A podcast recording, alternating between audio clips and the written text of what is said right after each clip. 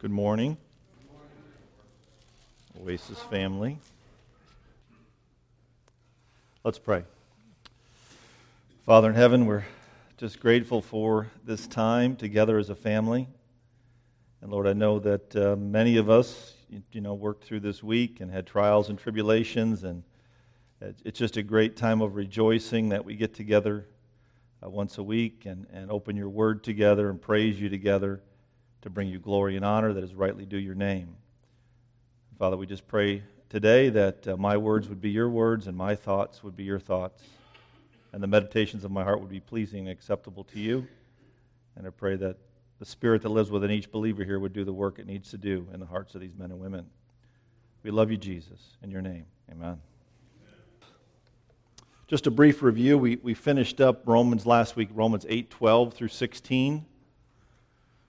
If you have your Bibles, we'll open up to there. We'll be picking up there in just a couple minutes. But Romans 8, 12 through 16, just a brief review. If you look at verse 12 here, it says, uh, Therefore, brothers and sisters, we have an obligation. You see that? We talked about this quite a bit last week. We have an obligation. We have an obligation, but it, it's not to the flesh, it's not to the world. That, that's not what we're obligated to. Now, we all realize that many of us serve the world, we live for the world, and we listen to our unredeemed flesh, the spirit within us, right? And we know that didn't work out so good. So we have no more, we have, as born again believers, we have no obligation to this fallen world. We have no obligation to, to listen to the temptations and respond to those anymore. We have to deny the flesh and follow Christ. Now, we do have an obligation, but our obligation is to God the Father, God the Son, and God the Spirit. We have an obligation to God. I mean, come on, brothers and sisters. There was a time for each one of us that we were slaves to sin, slaves to Satan, spiritually dead, and sentenced to eternal death. Everyone in here was at one point living in that state of unredeemed. But God, for reasons we don't understand, He chose us. He reached down from heaven and he, and he whispered into our hearts and souls, and he brought us out of that darkness and into life. Isn't that an amazing reality? He, so, so he reached down and he called us, and he not only saved us from, from slaveries of sin and slaveries of Satan, he brought us and adopted us into his family. He made us children of God. And then, amazing also is that he filled us with the Spirit of God so that we would now have the power in this fallen world where, where Satan is the prince of this world to live a victorious life for Jesus Christ. And, you know, that would be enough, wouldn't it? Any of these things would be enough, but that isn't it. He says also, I've sealed and secured you, you will spend eternity in heaven with me. We are obligated to God the Father, God the Son, and God the Spirit. That is where our obligation lies. And I tell you, don't be deceived by the trappings of the world, the counterfeits that are all around us. Be focused, as we talked about, set your hearts and minds on Christ Jesus. Set your hearts and minds on the things of heaven, not the things of the earth. That's where our obligations are. Okay, the second truth we talked about last week is this, this reality of uh, the next verse here is that uh, for if you live according to the flesh, you will die, but if by the Spirit you put to death the misdeeds of the body, you will live. Let me just review that briefly, too. It's the second major truth we talked about. And the reality is that many claim Christ, many claim Christ, but there's many also that claim Christ but then live their life according to the world. And the reality is is for those that we see no fruit in their life, they're not truly saved. They may go to church, they may profess Christ, but if we don't, it says we test them by their you'll know them by their fruit. If there's no fruit in their life, they're not truly saved, and then and they will die. They will die because they're spiritually dead, and when they die physically, which we all will, unless there's a rapture, they will also die eternally. Now, the other part of this truth in this verse is, the, is that there are some that claim Christ that are truly born again. They're believers, they are surrendered life to Christ, but they backslide. They backslide. That they fall back into sinful patterns in their life. But the reality is, I'm telling you, as a believer, you can't continue to live in sin in your life if you're truly born again. because God will pull you out of there. He will discipline his children. He will, he will make sure you do not stay in that state of disobedience because he's a jealous God. He will not let you continue to live in sinful patterns in your life. He will call you out of that. And as I mentioned before, I, mean, in our church here, we live in the, we live in the front lines of God's work. And we, I've seen people that are truly born again that God called home early because they would not confess and repent and turn back to God, so God brought them home. But I'm telling you, as a believer, we can't live in there you can't live in the state of sinfulness. God won't allow it. And if you are, you have to question whether you're truly saved or not. So that was the second major truth we talked about. And the third one, which is uh, very encouraging, it says here that, um, verse 15, the Spirit, the Spirit you receive does not make you slaves so that you live in fear again. Do you see that? Rather, the Spirit you receive brought about your adoption to sonship. Amen. And now we can cry out, Daddy, Papa, Father, Abba, Father. And the Spirit Himself testifies with our spirit that we are God's children. You know, it's amazing, isn't it, that what the world proclaims, what the world tries to sell us, that if we follow the ways of the world, we will have freedom, right? We will have freedom, and, and, and that. Uh, and that we'll, we'll live without fear, right? I mean, it's, it's, it's this promise the world comes at us that if you embrace the things of the world, you're, you're going to have happiness, joy, freedom. I mean, th- what do the commercials say? Come on, do you, do you, live life. You only go around once. Do these things and engage in these sinful things in your life. Drink, sexual immorality, materialism, pride. All these things come at us from the world. Come on, this is where life is at, right? Isn't that what the world sells? And this is freedom. But the reality is come on now, you've been there. It's slavery. It's slavery. And I don't care what your, your trappings of the world are, it doesn't matter to me. You know, when you get into these things, they hold you captive, they control you. You are no longer the, longer the master, it's controlling you, and you're responding to the call of the flesh over and over and over again, whatever it is in your life. But the world promotes it as fun and joy and freedom, and the reality is it's you're just putting yourself into slavery. But it says here, by the Spirit, we're no longer slaves. See, the real freedom comes from a, an obedient life to Christ, and the world says, You got to be kidding me. That's legalism. How can you follow the Word of God and live that kind of life? That is controlling and, and, and, and, and suffering and, and just craziness, right? Isn't that what the world says about following the Word of God? But that's the devil. This is his world. But we know as we take the word of God and obey it, the blessings are unbelievable. That's where the freedom is. The freedom is living an obedient life to God's word. That's where it's at. And in that, we get to call out Abba, Father. You know what? Let me tell you this no one in here had a perfect father. Sorry. We had, some of you had very good fathers, some of you had terrible fathers, but no one had a perfect father, but we all do now we all do now. Abba, Father, Daddy. The God of the universe wants us to call him Daddy. So, I mean, some of you are dealing with some pain and issues of your past. Let it go.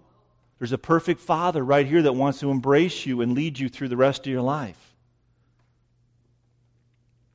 That's Abba, Father.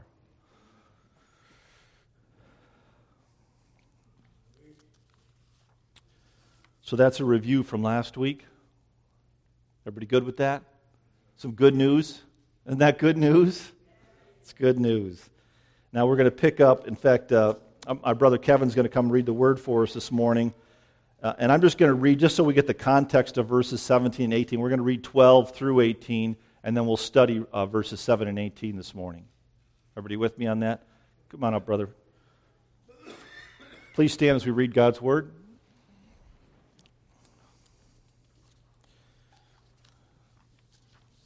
You know, there's a, a teaching in the, in the marketplace eh, which says that vision and mission leak. Have you've ever heard that before? The vision leaks. So in the marketplace, what they'll typically do is they'll continue, continually revi- remind a company of the vision and mission statement of the company. You ever heard that? Well, the reality is, is I think sometimes we get so deep in the Word that we lose the big picture right? So this morning, it's just a burden of my heart as I've been studying this week. I want to back up a little bit and kind of give you the big picture of the plan of God. Then we'll go right back down into the digging into the trenches here, all right? You with me? Let's see the big vision and, and because You know, to me, when I say set your hearts and minds in heaven, set your hearts and minds on Christ, I want you to kind of see what God is up to in the grand plan of schemes, because we're right in the middle of a dispensation, a season of that work, but I want to give you the bigger picture. Do you see that? Everybody okay with that? Okay, look, look here for me. I'm going to go through this quickly, but I want to just give you a big picture. These are truths I know you all know, but we need to be reminded of them. It says in Genesis 1:27, so God created man in his own image, in the image of God he created him, male and female he created them. Uh, Genesis 1:31, and God saw everything that he had made, and behold, it was very good. I want you to realize that God's original created order was perfect. It was perfect in every way. We, we enjoyed an unbelievable, intimate relationship with God. We were designed to be intimate with God. If you don't have a relationship with God, I can guarantee you one thing you're worshiping something because you are designed for worship and you're designed to, to, to uh, be in an intimate relationship with God. And that's what happened in his original creation. And also, we see that in the original creation, we had great power and purpose in our life.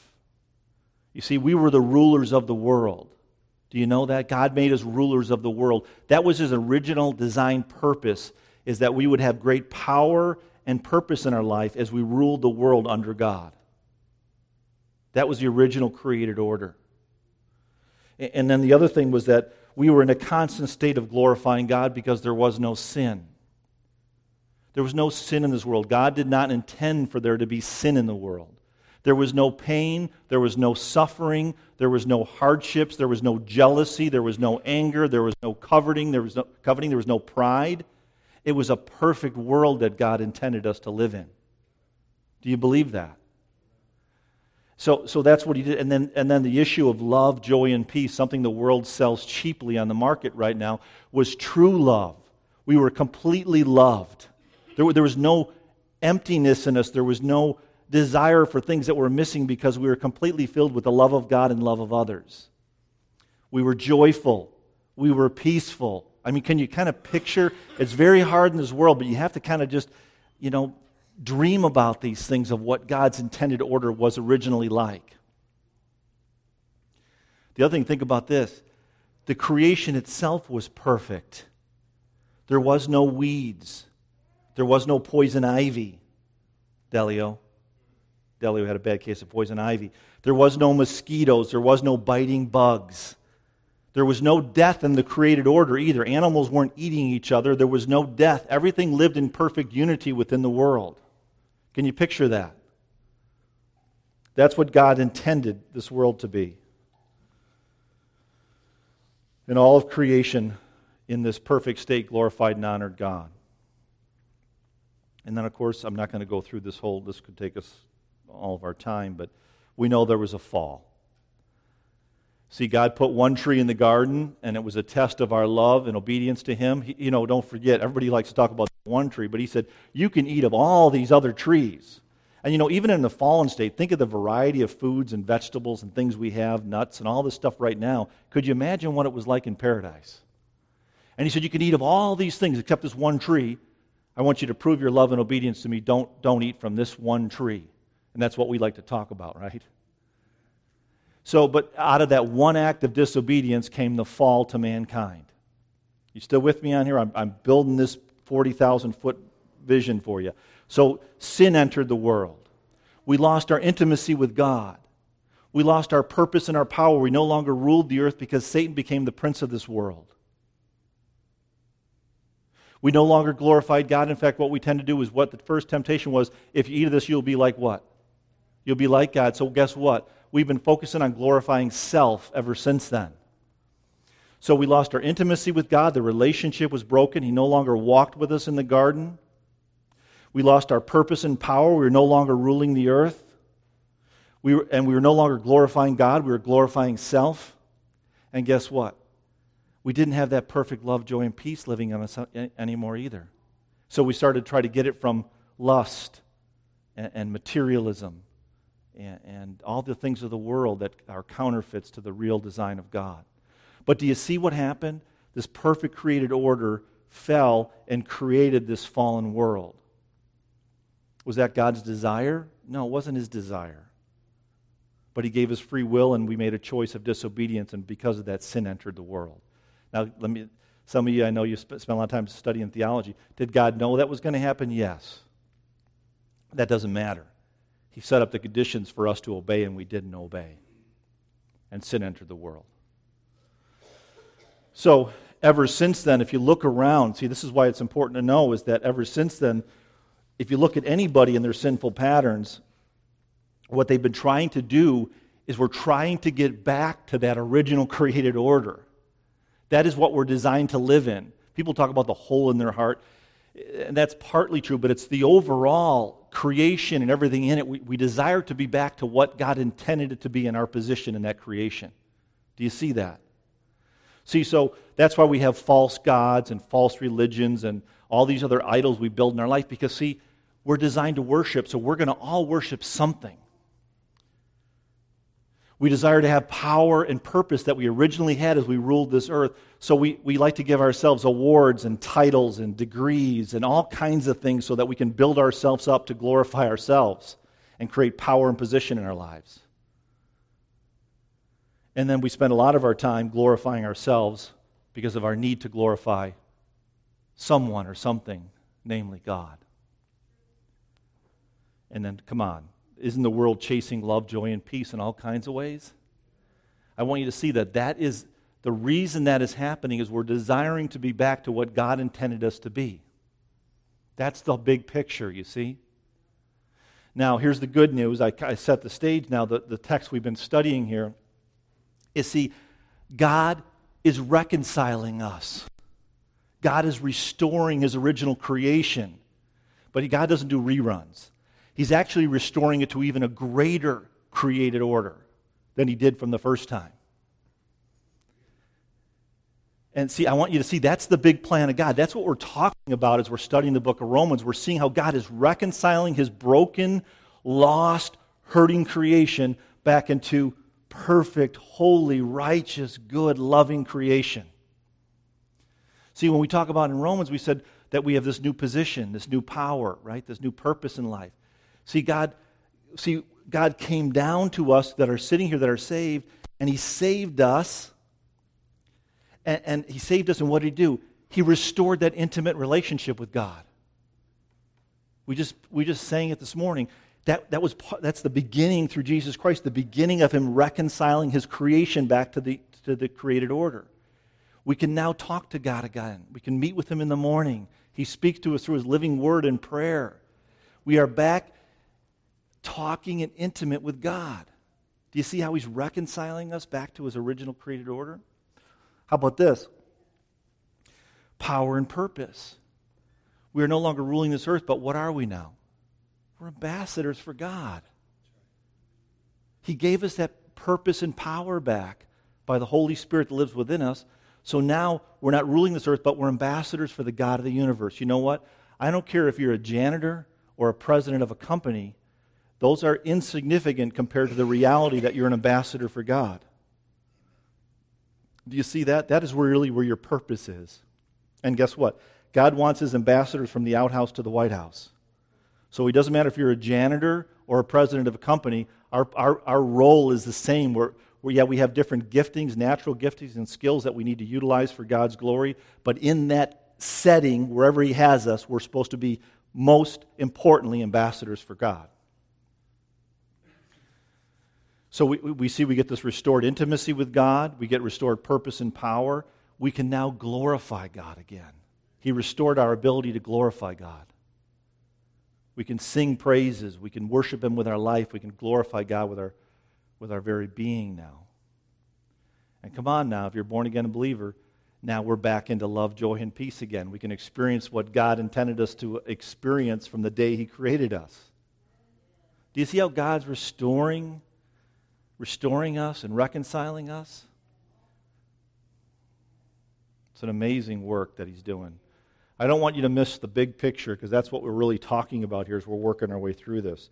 And, and next week we're going to talk more about uh, the, the creation. So let's pick up on the text today. And we're going to continue to see this, this reconciliation of God.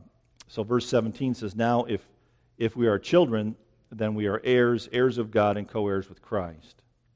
And really, a better way to read this is because we are children, then we're heirs, heirs of God, and co heirs with Christ.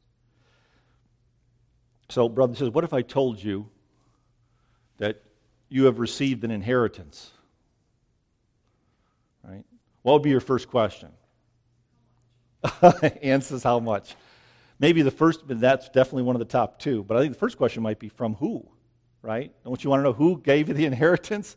And I think indirectly we're asking the who because we want to know what the potential of the gift is, right? In our fallen state, we want to know who. But the first thing is who? Who? I mean, it, and, and come on, honestly, it might be someone that we love dearly. We want to know who left us an inheritance. Is it a dear friend or family member? We want to know who left us this inheritance. And and so, why is that important? Is because really the person, it's important who it is because it will indicate to us the significance of the inheritance, right? Was this a person we loved? Was this a person of power and position? And even if you want to get worldly, a person of a lot of possessions, right? We may think about that. A man or woman of character. So, here, the reason I bring that up, look, look who it says here is that we are heirs of God. We are heirs of God, co heirs with Christ. I mean, I, I don't know about you, but I can't even wrap my mind around that one. That because we're children of God, that we have a full inheritance equal to what Jesus Christ was given in the heavenly. Can you picture that? That's an incredible inheritance that we have because it is from God. I think the second question, which Anne already brought up, is what is this inheritance? So we have this great inheritance from God, this co heirs with Christ. What, what is it? And our, our brother uh, William is writing a book, The Five Forevers, and we'll uh, can't wait for that to be done so we can see what some more insights into this. But I'm just going to give you kind of a, a glimpse of some of the things that we inherited, our inheritance from God, that we, we can uh, look forward to. You ready for that? You want to see what your inheritance is? Let's, let's have a reading of the will. Look at this one. Jesus said, My Father's house has many rooms. If that were not so, would I have told you that? I am going there to prepare a place for you.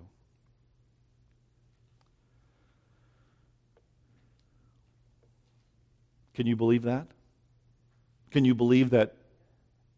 See, here, here's the way I picture it. We used to live out in the backyard in the Garden of Eden. God's calling us into the house. We're going to go live in God's house now. The garden was beautiful and perfect in every way, but he's saying, okay, come on inside now. You're going to live in the house of God. Now, you know, we can, you can look at all the great mansions that were ever built. Our, our architectural brother Nate probably had. But I mean, there's some unbelievable castles and kingdoms that have built here. If you ever look at those, Vanderbilt and others. But the reality is, can you imagine how these are insignificant? These are small little rocks compared to what God has created. It's kingdom of kingdoms. We can't even put our minds around what God has built in this new kingdom that we're going to be living in, in the house of God. I don't see anybody fired up about that. I'm fired up about that. So we're living in the house of God. Look at this one, okay? Also, we know this already. Revelation 21 4 says, He will wipe away every tear from their eyes. There will be no more death or mourning or crying or pain So you see, for the older, the old order of things has been passed away. See, God has restored its creation to its original design, and that there will be no more sin, no more pain, no more suffering. Can, can you even picture a world like that, where there's no sin? That's part of our inheritance. We get to go live in that place. How about this one? To the one who is victorious, I will give the right to sit with me on my throne do you see that? Can you believe that? This is Jesus. Just as I was victorious and sat down with my Father on his throne. So, brothers and sisters, talking about restoring our intimate relationship with God, we're living in his house now. We can just walk down the hall and go talk to him, right? Go talk to God. Not only that, there's no more sin or pain and suffering, so he's restored that. But how about this? Is we get back our position of power and ruling, we get to rule again as we were intended to do with God. It says we get to sit on the thrones with Jesus and rule.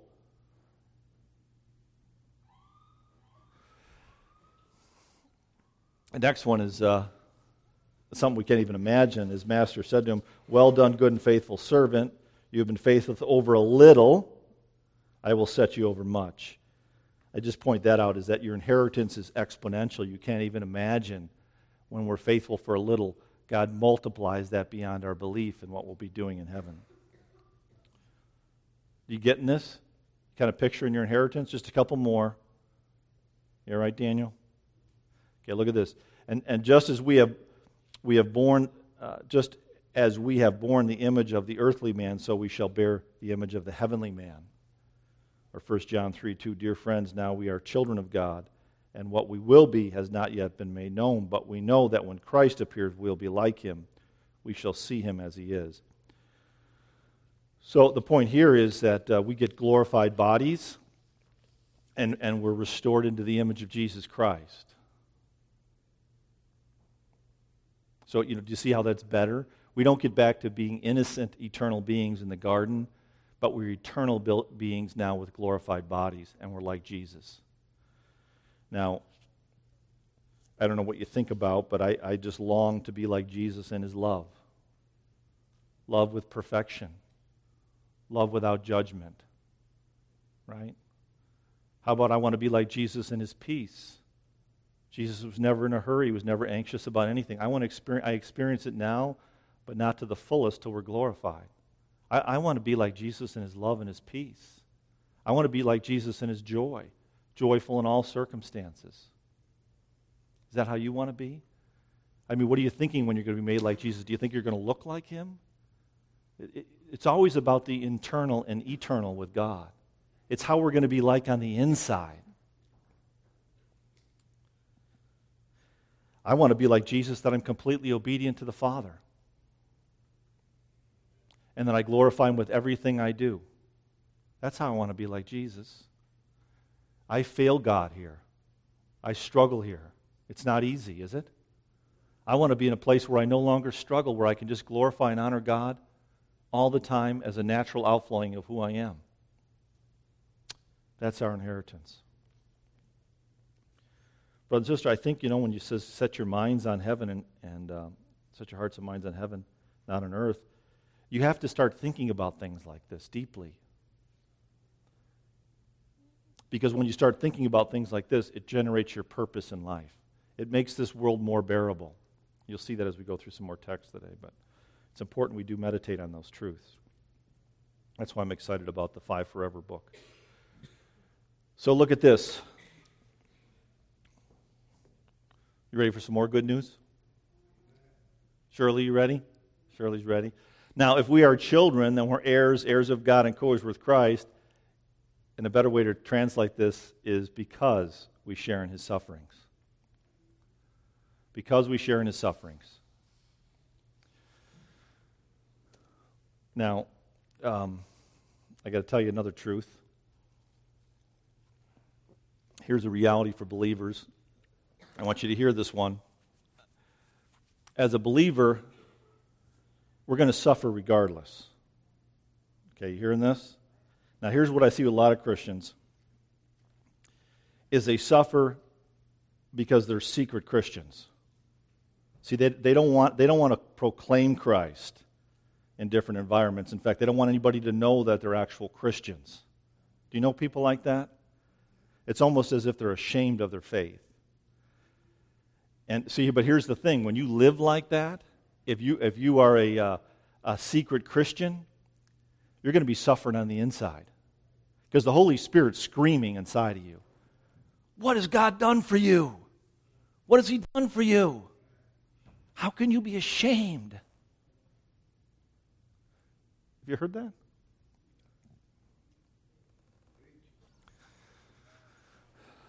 So, either way, you're going to suffer. It's an internal suffering because you know you're falling short of the glory of God. You go home, you got bitterness and anger going on in you because you're not living the life that God intended you to live. So that's one way you can suffer, but you're going to suffer. Now, the other way to suffer is what I encourage you to do because this is the good suffering is stop it. Start living for Jesus. Start being bold for Christ. Start sharing the gospel with the lost world. You know, when someone's telling an inappropriate joke, you, don't go along with these jokes and laugh along like you're okay with it. When guys are gathered together and they're gawking and they're talking about a woman, you rebuke that. You don't sit there and go along with that kind of talk. You say, you don't, we don't talk about women that way. When ladies are gathered together and one of the women's kind of criticizing her husband, you shut that down. You don't go along with the gossip that's going on in the circle. Do you see what I'm talking about? We got to be purposefully living out a different life. We have to be Christ like. And I'm not talking about just sharing the gospel, I'm talking about being the gospel and sharing the gospel with a lost world. And then you get the good suffering. I'm telling you, either way, you're suffering. One has got eternal rewards, the other one's just pain and suffering with no purpose. So let's talk about suffering for a few minutes. Let's kind of try to define it from the scripture, what it looks like for the good suffering. Look what Jesus said here in Matthew 16 24. He says, Then Jesus said to his disciples, Whoever wants to be my disciple must what? Deny themselves, take up their cross, and follow me. Do you want to be a disciple of Jesus Christ? If you want to be a disciple of Jesus Christ, you have to deny yourself daily, pick up the cross, and follow Christ. I mean, just to give you, I, want, I love giving pictures of these things. So, what that looks like is you get up in the morning, get a nice quiet place, you get into the Word of God, you get into prayer, right? Now, hear this part. Another key truth for today is in that time, what you're doing and denying yourself, you're putting in the love of God into your heart, mind, and soul. You're putting in the peace of Christ. You're putting in the joy of your salvation. You got that? Those are things we're putting in to deny ourselves. The love of God, the peace of Christ, the joy of our salvation, we're putting those inside of ourselves. And once you've got that inside of you, hear this, then you can put on the compassion of Christ. You can put on kindness. You can put on courage and boldness for Jesus. You can put all those things on as long as you got what's in that matters. That's what's going to sustain you in this new life is the love of God, the peace of Christ, and the joy of your salvation. So those are living inside of you, and you put on all these other garments to get ready for the battlefield. And you say to Jesus, Jesus, I know I got a busy day, I'm doing this at work and that, but regardless, I want to be available to you to be used today. Maybe I could encourage someone. Maybe I could share the gospel with a lost person. But I'm denying myself and all my own little fleshy selfishness. You know, and I, brothers and sisters, you know, I say this all the time. I'm with you in this. There's days where I just want to be all about me. Anybody else like that? I've had a hard week. I just want to shut my door and have lunch alone. I don't want to talk to anybody. But we can't do that. We got to put it on and, and get ready and go out and live for Jesus and, and just let me tell you this you're not going to always do it perfectly every day. In fact, most days you'll do a little bit right and a little bit wrong, but it's okay. If that little bit you did right, you're storing up treasures in heaven. That little bit of glory you brought God, you just sent an email to heaven with some glory that He'll hold for you till you get there. So just even if it's little victories, little encouragements, little loving, little testimonies, little sharing the gospel, you'll get better at as you continue to practice. But keep getting up every day, denying yourself and following Jesus. And then it says here what will happen from that. Look at this, what Jesus says. He says, Blessed are those who are persecuted because of righteousness, for theirs is the kingdom of heaven. look at this next verse. It says, Blessed are those when people insult you, persecute you, and falsely say all kinds of evil against you because of what? What does it say? Because of me. Because of me. You ready for another hard truth? I have a lot of people come up to me and say, Oh, I'm really suffering for Jesus. And I said, Well, help me understand that. How are you suffering for Jesus? Well, I just lost my job. Said, Okay, well, that's not suffering for Jesus. What else you got? Well, I just broke up with my spouse. I said, Well, that's very hard to hear. That's not suffering for Jesus. And on and on the list goes. Now, I'm not saying that those aren't divine trials that God's leading you through to refine you, but it says because of me. See, Real suffering for Jesus is when, what does it say? That you're being insulted. People are spreading lies about you. When's the last time someone spread a lie about you? See, it, it, it's because of, see, what happens, you know, in my old neighborhood, after I shared Jesus with everybody in my old neighborhood, guess what? They stopped calling me. I was invited to the barbecues anymore. And I was tight with all these guys and gals, Mary and I were. But you know what? It's because I was being persecuted. They didn't want, you know what? They didn't want uh, and I was not hitting them, well, a little bit with the Bible here and there, but I was being Christ. I wasn't necessarily constantly hitting, but they didn't want to be around a person of God. So that's the kind of persecution I'm talking about. I'm talking about people reject. You know what? At work, sometimes there's a group of guys we used to be with all the time, and you know what? We don't hang together anymore.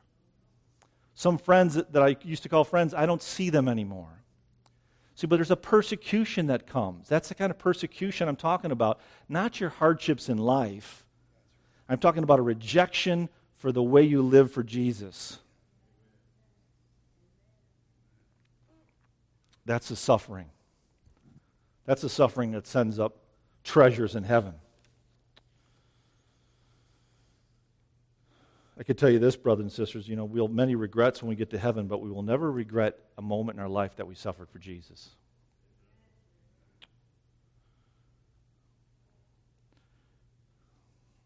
I got another hour to go.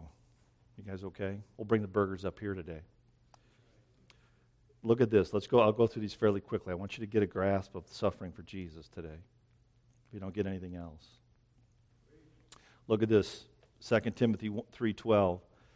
In fact, every who wants to live a godly life in Christ Jesus will be what? Come on, help me out here.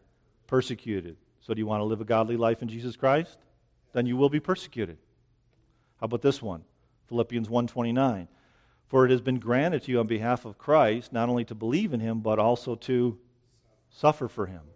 I love this because it says granted. It says as it's a gift, right? You've been, this, you've been gifted, you've been given the gift of belief in Christ, to believe in Him, which is a gift, right? Did anybody earn their salvation in here? If you think so, come talk to me. Because it's a gift from God. You can't earn it, it's given to you. And the same way, it's a, He gave you another gift with that, and that gift is the gift of suffering for Him. Do you see it as a gift? It should be seen as a gift. Here's a, for those struggling in sin in here, uh, just look at this one. This is a great truth that, that has changed my life. Uh, 1 Peter 4 1 and 2 says, Therefore, since Christ suffered in his body, arm yourselves also with the same attitude, because, look at this, because whoever suffers in the body is done with sin. This is a, this is a, this is a strange dynamic of God's economy, which is the reality is, is as you choose to live a godly life and you go out and witness for Christ and you suffer because of that, your, your perspective on sin changes, is the only way I can explain it. It's a hard thing to explain. It doesn't have the attraction it once had. It, be, it becomes, uh, I always say the same analogy, but it's like playing in the sandbox. I just don't play in the sandbox anymore. The sins that used to captivate me as I've lived and suffered for Christ are silly to me now. They have no attraction to me. I know the emptiness in them, and they, they have no pull on me anymore.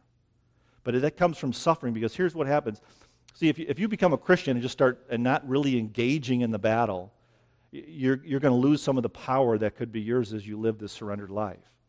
So as you begin to witness and testify and live differently than the world, you, what happens is you experience, hear this, you experience suffering for persecution's sake. That draws you closer to Christ, and you get more intimate with Christ, and you fall more in love with Christ. And, and guess what? You hate sin more. And then you go out and you're even bolder with the testimony and your witness for God, and you suffer even more intense because he, God is very kind and gracious. He's not going to hit you with a hammer. He just slowly lets you suffer. You kind of build up your endurance for suffering, and then you suffer great, more greater uh, battles. And again, you fall deeper in love with God. And, you, and, and I'm just telling you, the sins of the past will just fade away. They'll have no more pull on you. It's a great truth. These aren't my words; these are God's.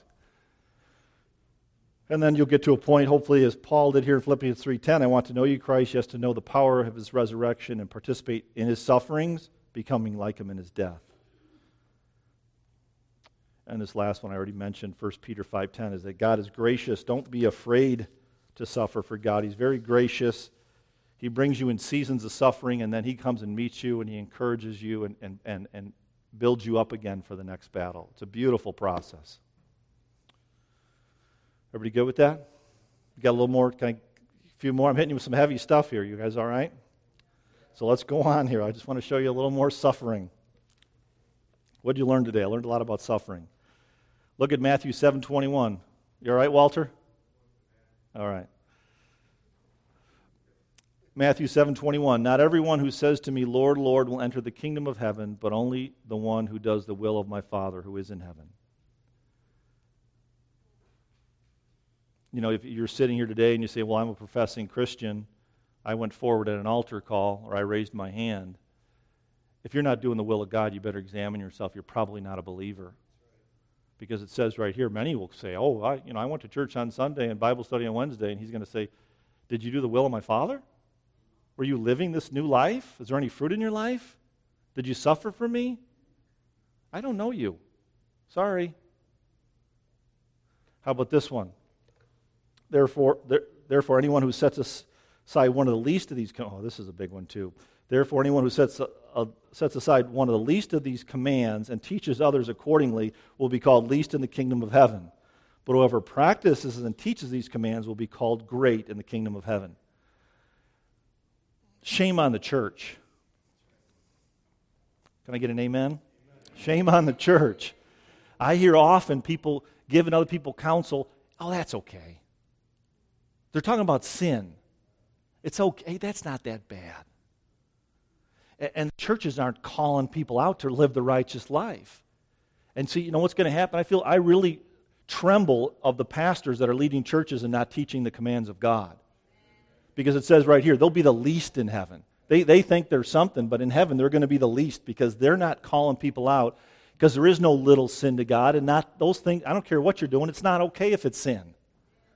There isn't some sort of gradient here, well, at least I'm not doing this. No, stop it. You got to cut it off, gouge it out. So here it is for all you, brothers and sisters. I'm, I'm talking to you. If you're in those situations where someone's seeking your counsel and it's sin, don't minimize it. How can I help you overcome this? Love them, meet them, but how can I help? You shouldn't be living this. How can I? It's not okay to sleep with her. It's not okay to, to do that or, or to say that. It's not okay to get drunk. It's just not okay. Well, I don't care how bad your day is. It's not okay to get drunk. Let's talk about it. Well, I can pray with you. And this one here I know these are hard truths, brothers and sisters. Look at this one. Jesus said, Whoever acknowledges me before others, I will also acknowledge before my Father in heaven. But whoever disowns me before others, I will disown before my Father in heaven. Ouch. Ouch. Can you picture that going on? Hey, G-? I, who are you? So the, the, the point is, is that if you're not bold and sharing Jesus. Are you proud of the fact that you're a child of God? Is that, I know proud is probably not a good word for that, but are you, are you just fired up about the reality you're a child of God that you want to share it with a lost, dark world? Or are you ashamed? You don't want to offend anybody. So, in other words, is there fear of man greater than your fear of God? Memorize this verse. I would, I mean, could, don't you tremble at the thought of Jesus not acknowledging you before the Father?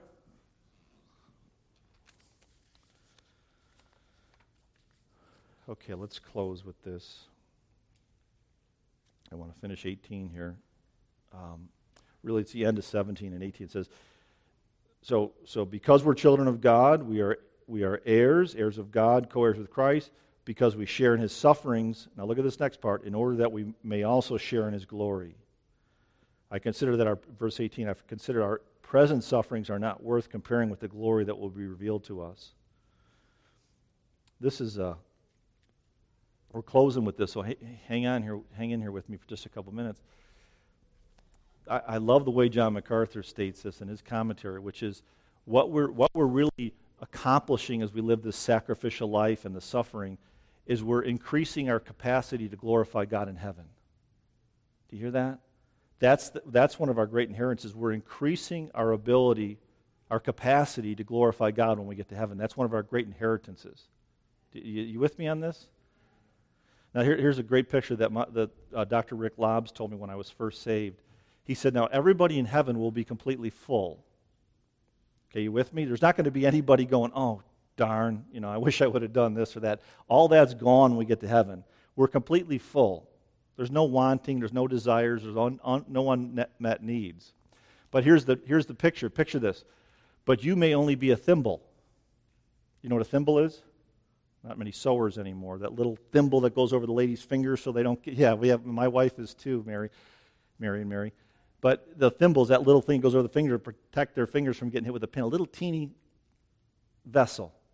So some people will be completely filled, but all they're going to be is a thimble. Somebody else may be a five gallon bucket. They'll be completely filled. And somebody else will be a 55 gallon drum. You see me? You hear me? So everybody will be completely filled, not wanting anything. But the reality is, is how we live out our life determines the size of the vessel when we get to heaven. Isn't that awesome? So as we choose to live for God, the glories we're setting up to heaven, pretty soon the thimble's full and God has to move us over to a five gallon bucket. Now he's filling that up for us. And then if we keep living the right life, then also he says, hey, it looks like Richard's going to the 55 gallon drum container. We've got to move him over there, right? And that's the life. And then when we get to heaven, our responsibilities and, and, and our rewards and everything else will be dependent on the life we lived here. Okay. Let's pray. Father in heaven, thank you. thank you for the big picture. Thank you for this plan that we're just down here partaking in and as you're restoring your creation to a, an even better order than it was in the beginning, even though that was perfect. We thank you for our inheritance, Father. We thank you that you have given us a full inheritance with Jesus Christ. We thank you for the place you're preparing. We thank you for the, the, uh, the restoration of, of sinless environment and no pain and suffering. We thank you for what's coming, Lord. We pray, Lord, that as heirs we will choose to suffer for you that none of us would be secret Christians, that we live boldly for you, and that when we're persecuted, we rejoice because we know we just sent another glory up to heaven. And I pray for these brothers and sisters that every one of them would be a 55 gallon drum Christian. Just tons of glory and honor waiting for them and rewards when they get to heaven. Help us to persevere. In Jesus' name, amen.